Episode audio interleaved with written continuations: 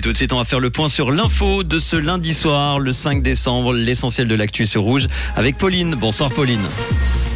Bonsoir à tous. Économie suisse prévoit une inflation de 2,7% en 2023. La pénurie de produits chimiques pose problème aux stations d'épuration et le soleil brillera demain matin. Économie suisse prévoit une inflation de 2,7% en 2023. Si le renchérissement reste modeste comparé à celui des pays voisins, il dépasse cependant le taux minimum de 2% visé par la Banque nationale suisse.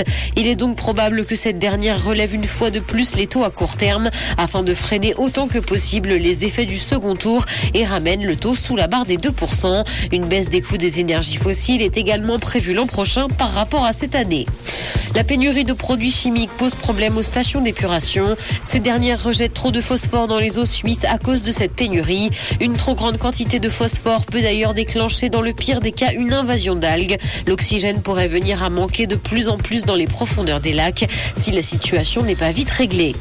Cyberpédocriminalité dans le canton de Vaud. 96 personnes ont été arrêtées dont des mineurs et ce au terme d'une opération d'envergure. Deux individus ont été placés en détention provisoire. 311 ordinateurs, supports de stockage et autres moyens de communication ont été saisis dans le cadre de cette opération. La police cantonale rappelle par ailleurs que toute diffusion de pornographie interdite, quel que soit son but, est illégale. Dans l'actualité internationale, en Colombie, trois personnes sont mortes et une vingtaine d'autres sont coincées dans un glissement de terrain qui a lieu hier. Des brigadiers sont déployés pour tenter de leur venir en aide et œuvrent toujours sur place.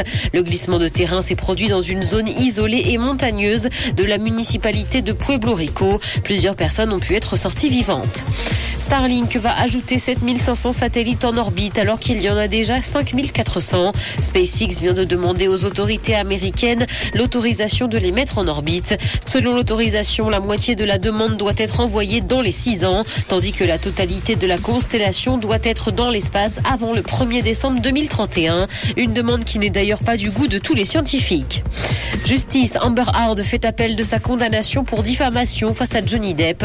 La comédienne a déposé son appel au début du mois dans l'espoir d'annuler le verdict du jury. Elle a été condamnée à verser 10 millions de dollars à son ex-mari. Depuis quelques mois, l'acteur américain est de retour sous les feux des projecteurs après avoir perdu des contrats à cause de cette affaire.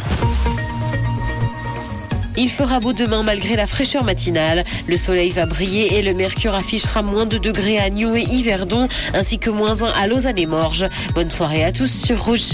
C'était la météo, c'est Rouge.